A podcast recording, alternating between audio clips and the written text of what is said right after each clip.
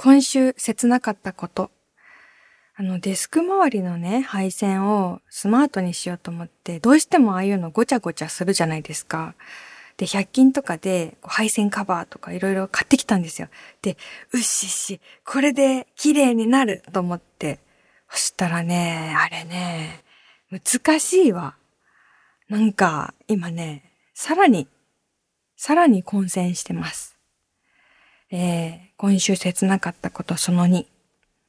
砂肝を食べてたら、刺し歯がぐらつきました。一本だけある刺し歯になんか直接当たっちゃって。ねえ、砂肝ってさ、歯ごたえが売りですけれども、その歯ごたえにまさかやられるとはね、すごい危機を感じましたよ。砂肝クライシスみたいな感じましたよ。藤岡みなみのおささらないと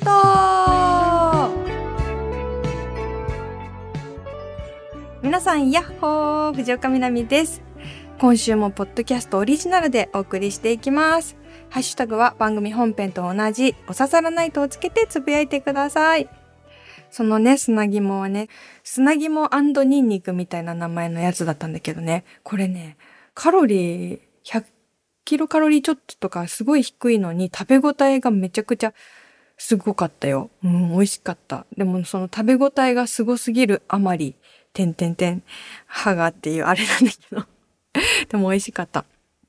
さあ、共感してくれる人がね、すごい多いことだと思うんですけど、手作りは決して安くない。これお菓子作りとかでもそうですし、服作りとかでもそうですし、材料からまず揃えようと思ったら、よっぽどうまくやらないと完成品買ってきた方が安くなるんですよ。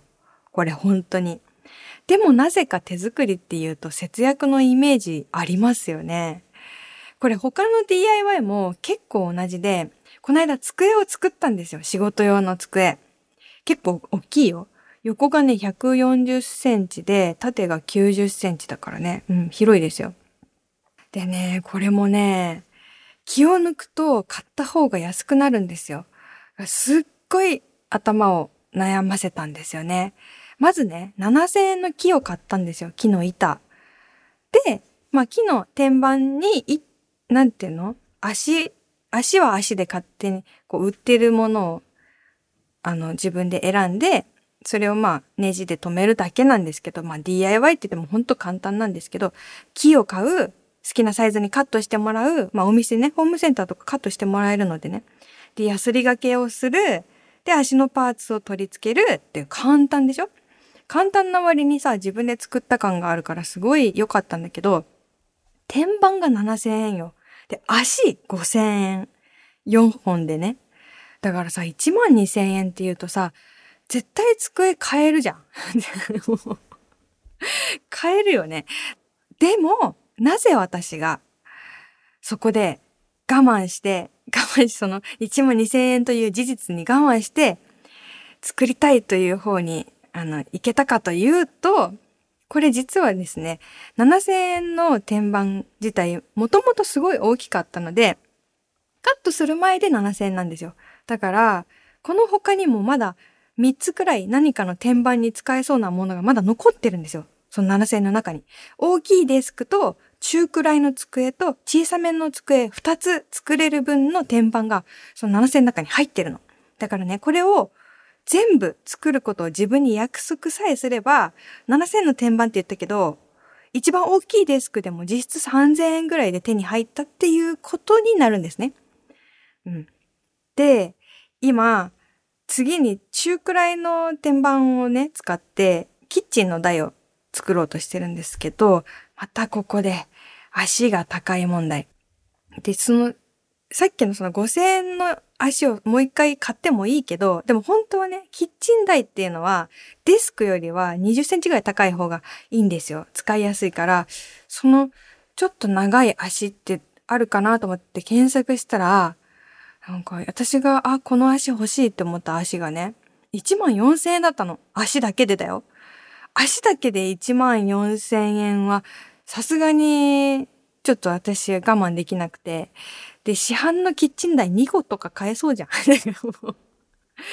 それはもし私がむちゃくちゃ職人でめちゃくちゃ綺麗なのが、そんな、あの、1万4000円以上しそうなものが作れますっていう自信があったらさ、買ってたかもしれないけどさ、自分の腕にも自信ない、失敗するかもしれないのに、足だけ1万4000円買えるはずないと思いまして、で、毎日、うーんって悩んで、今も毎日足を見てるんですね。その台の足。毎日足の最安値を探してるんですよ。でね、本当に。でもこの悩んでる時間も結局楽しいんだよね。ああでもない、こうでもないって言って、で、うん、こう、市販でもっと安いの買えたとしても、愛せる度、愛着の部分で言ったらね、やっぱり手作りにも勝ち目が十分ありますからね。はい。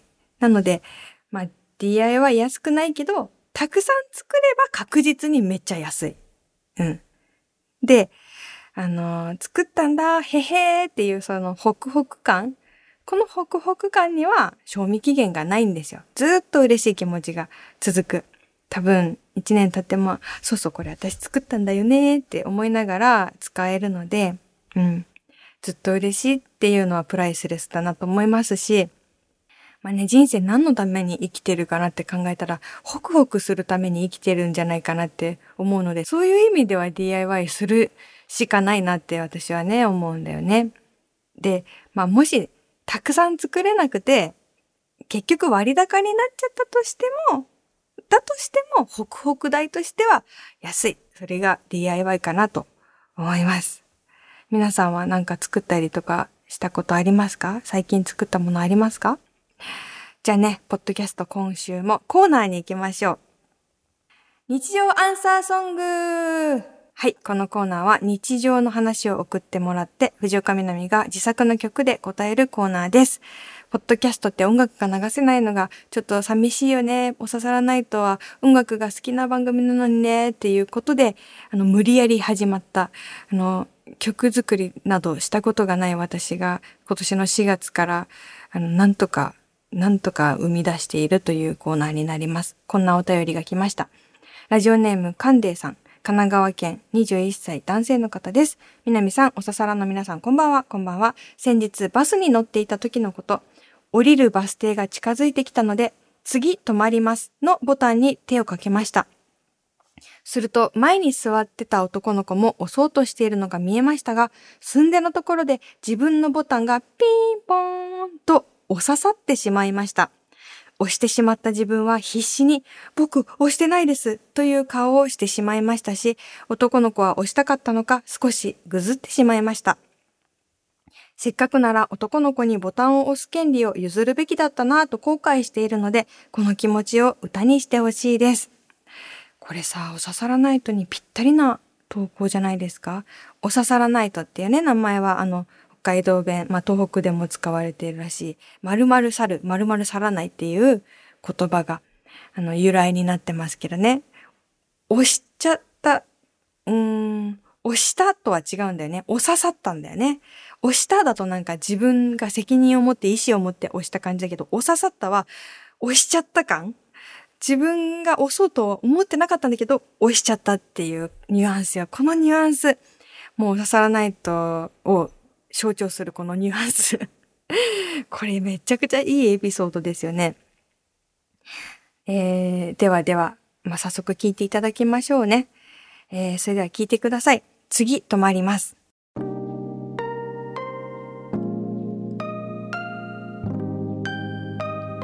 次、止まります。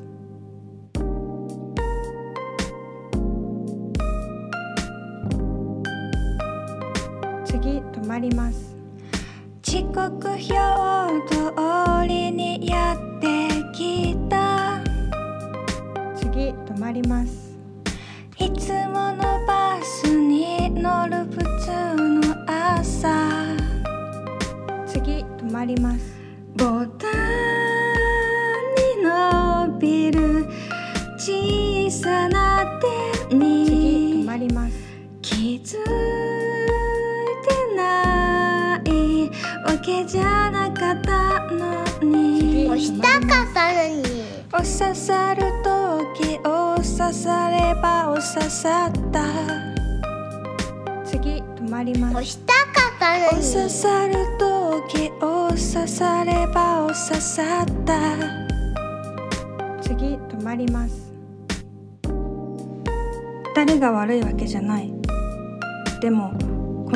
にはかすかな罪悪感がある。止まります。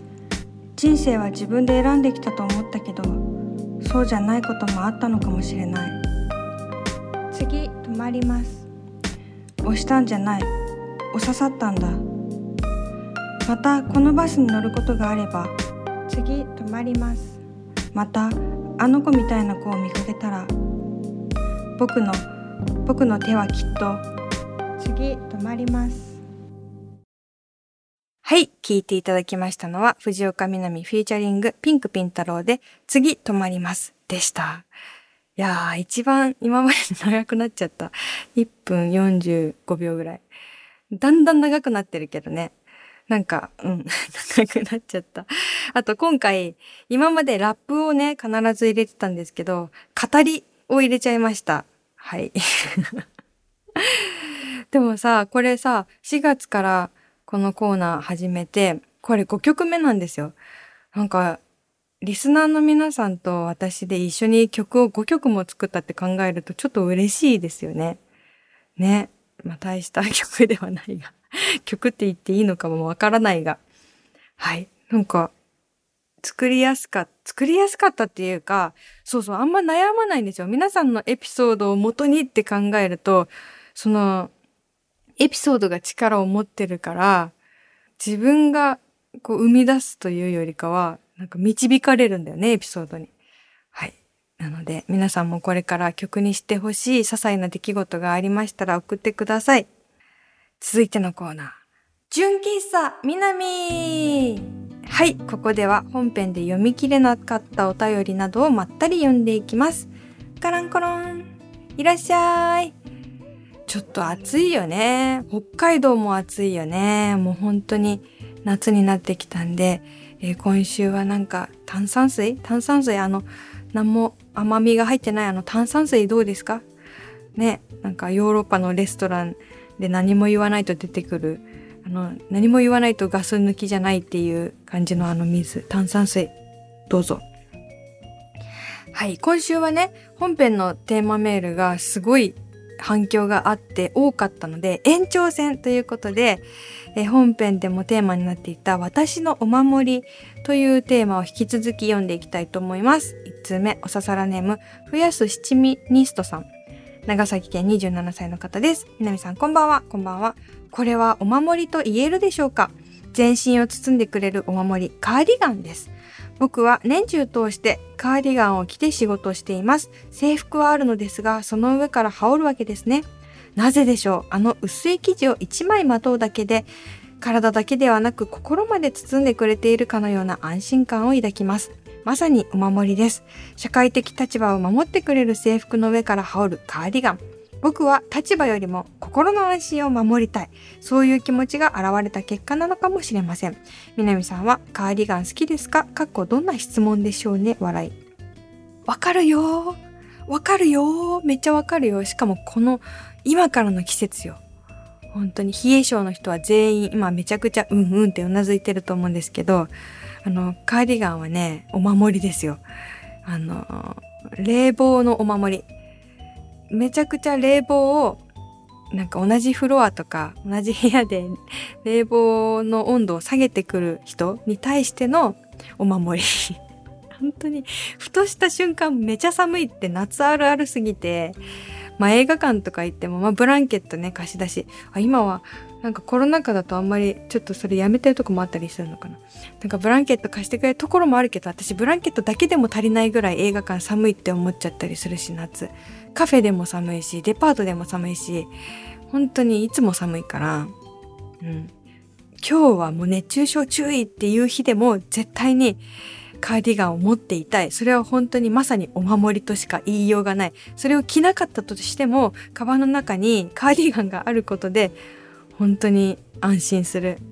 ちょっとメールの趣旨とはずれるかもしれませんが、夏のエアコンはね、あの、オアシスであり、もう敵でもあるんですよね。カーディガン安心するっていうのは本当わかりますよ。うんなんだろう、な、なんていうか、こう、は、羽織るのもいいよね。その袖通さなくてもさ、肩にかけるだけでさ、なんかさ、プライベートゾーン感が 出るというか。えー、何色のカーディガンなんですか？カーディガン質問返し。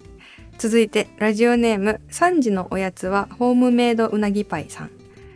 藤岡みなみ様、こんにちは。こんにちは。おささらないと、ポッドキャスト版から本編へ、マイ聴衆エリア拡大後、初メールいたします。イエーイ初メールありがとうございます。私のお守り。これがあるから大丈夫と思えるもの、それは月並みですが、音楽です。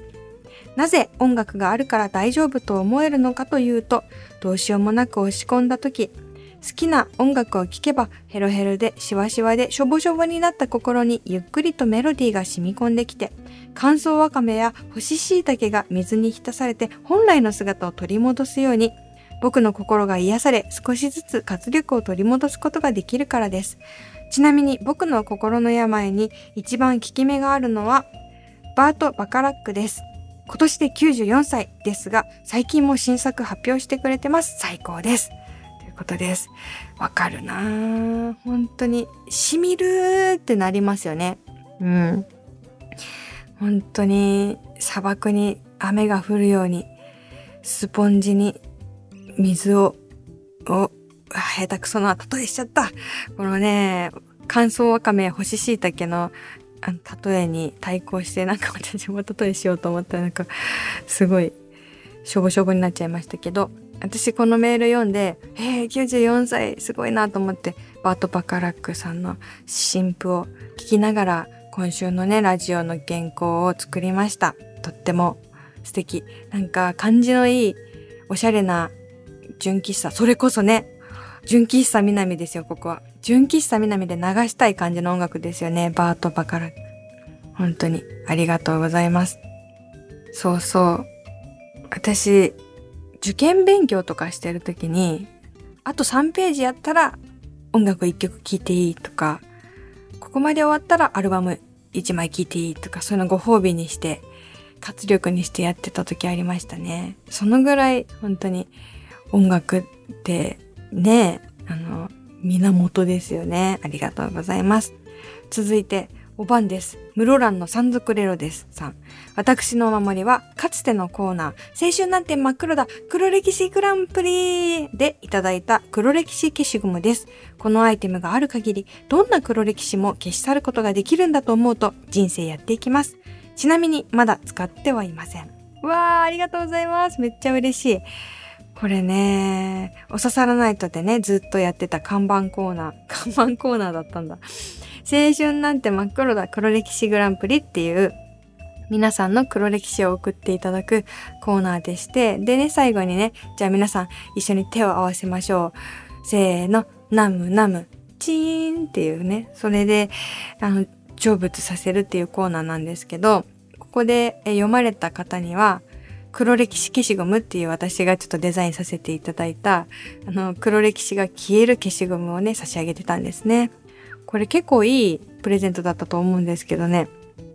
はい、そうですよ。これがある限り何でも消えますよ。黒歴史に対してお守りって絶対いるよね。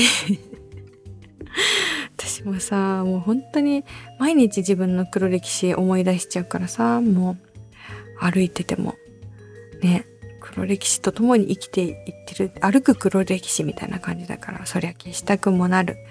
ありがとうございます。えー、続いて、ラジオネーム、おかえさん。みなみちゃん、こんばんは、こんばんは。私のお守りは、好きな芸人さん、空気階段の T シャツです。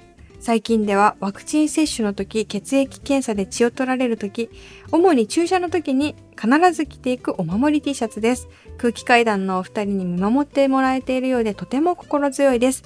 みなみちゃんは着ているだけで気持ちが落ち着く、安心できるようなお守りの服はありますか？あー、ね空気階段さんのラジオ私も好きですよ。ね好きな芸人さんの T シャツをお守りにしている。うん、すごく気持ちが落ち着くのめっちゃ理解できます。私が安心できるお守り服なんだろう。でも家でずっと着てるのは白いふかふかのパーカーで、まあそろそろ暑いんですけど、本当に無地のちょっとなんかほんとふかふかとしか言いようがない パーカー着てて、なんかそれ着てるとベイマックスになった気持ちになるんですね。癒してくれる大きいマシュマロみたいなふわふわのキャラクターいるんですよね。自分がそのベイマックスになったみたいな、ベイマックスの中に入ってるみたいな気持ちになるから、本当にそれこそ包まれてる。うん。なんか柔らかい人でありたいし、柔らかいものの中にいたいっていうふうに思ってそれをいつも着てる。うん。ちょっと汚れてきたから、なんか対策したい。染み抜きなり。でもね、結構ね、もう値段以上に着てるからね、新しいの買ってもいいぐらいかもしれない。はい。そんな家ではベイマックスです。藤岡みなみです。皆さんもお守りの服みたいのありますか？えー、続いて、行列パンダネームアッキーさん。藤岡様、いつもお世話になっております。そしてお晩です。お晩です。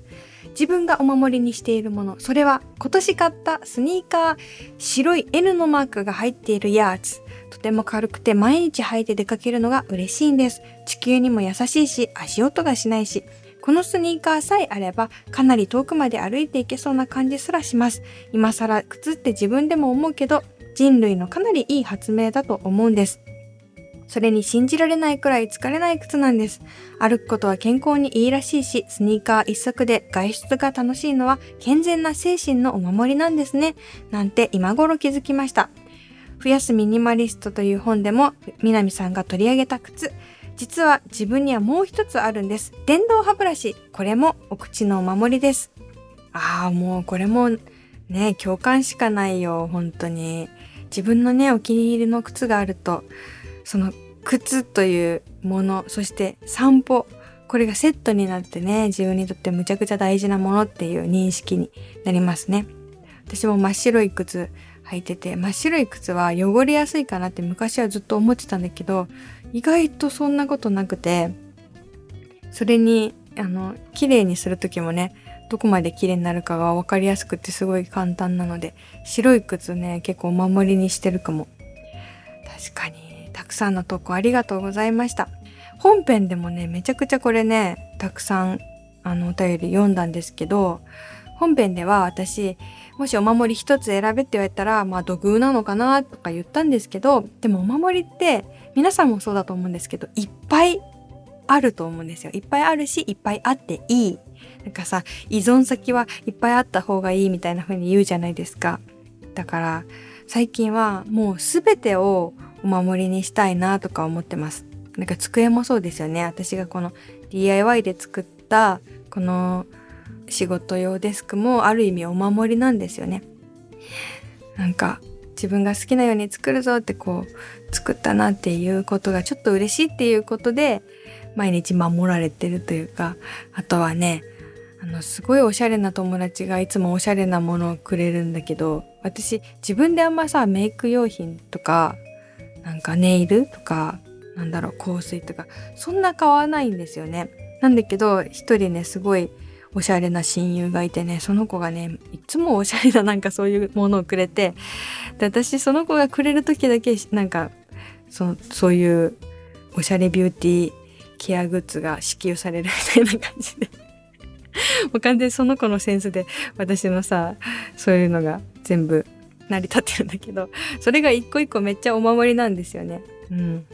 リップグロスと、あとこれ、最近もらったね、なんていうのな。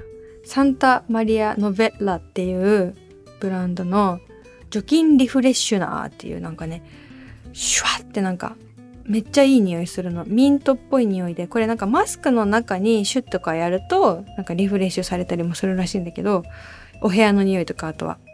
これね、最近むちゃくちゃお守りだよ。この本当に仕事とかで、ああ、やっちまったっていう時とかに、これ顔にシュッてかけて、これ絶対顔にかけちゃいけないらしいの。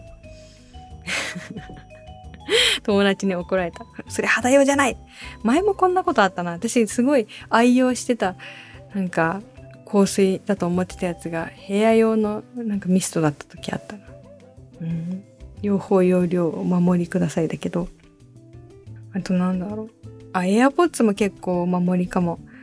あの、ノイズキャンセリングが入ってるから、本当に無音になれるというか、まあ、ね、心を落ち着かせるために、まあ耳栓とかでもいいんだけど、これほんとお守りになりますね。あと、あとなんだ？あ、最近植物を結構自分の部屋に集めてるんだけど、植物もお守りかも。生きてるからね。なんかちょっと疲れたなと思ったら、あ、植物に水やろうみたいな感じで。お前たちみたいな感じで水やって、それもお守りだし、うん。まあ、増やすミニマリストっていう本を去年出して、まあ、私自体は全くミニマリストでもないですし、申し訳ないんですけど、その増やすミニマリストっていうタイトルなことは。タイトルって結構ね、あの、出版社が決めるものですからね、大体。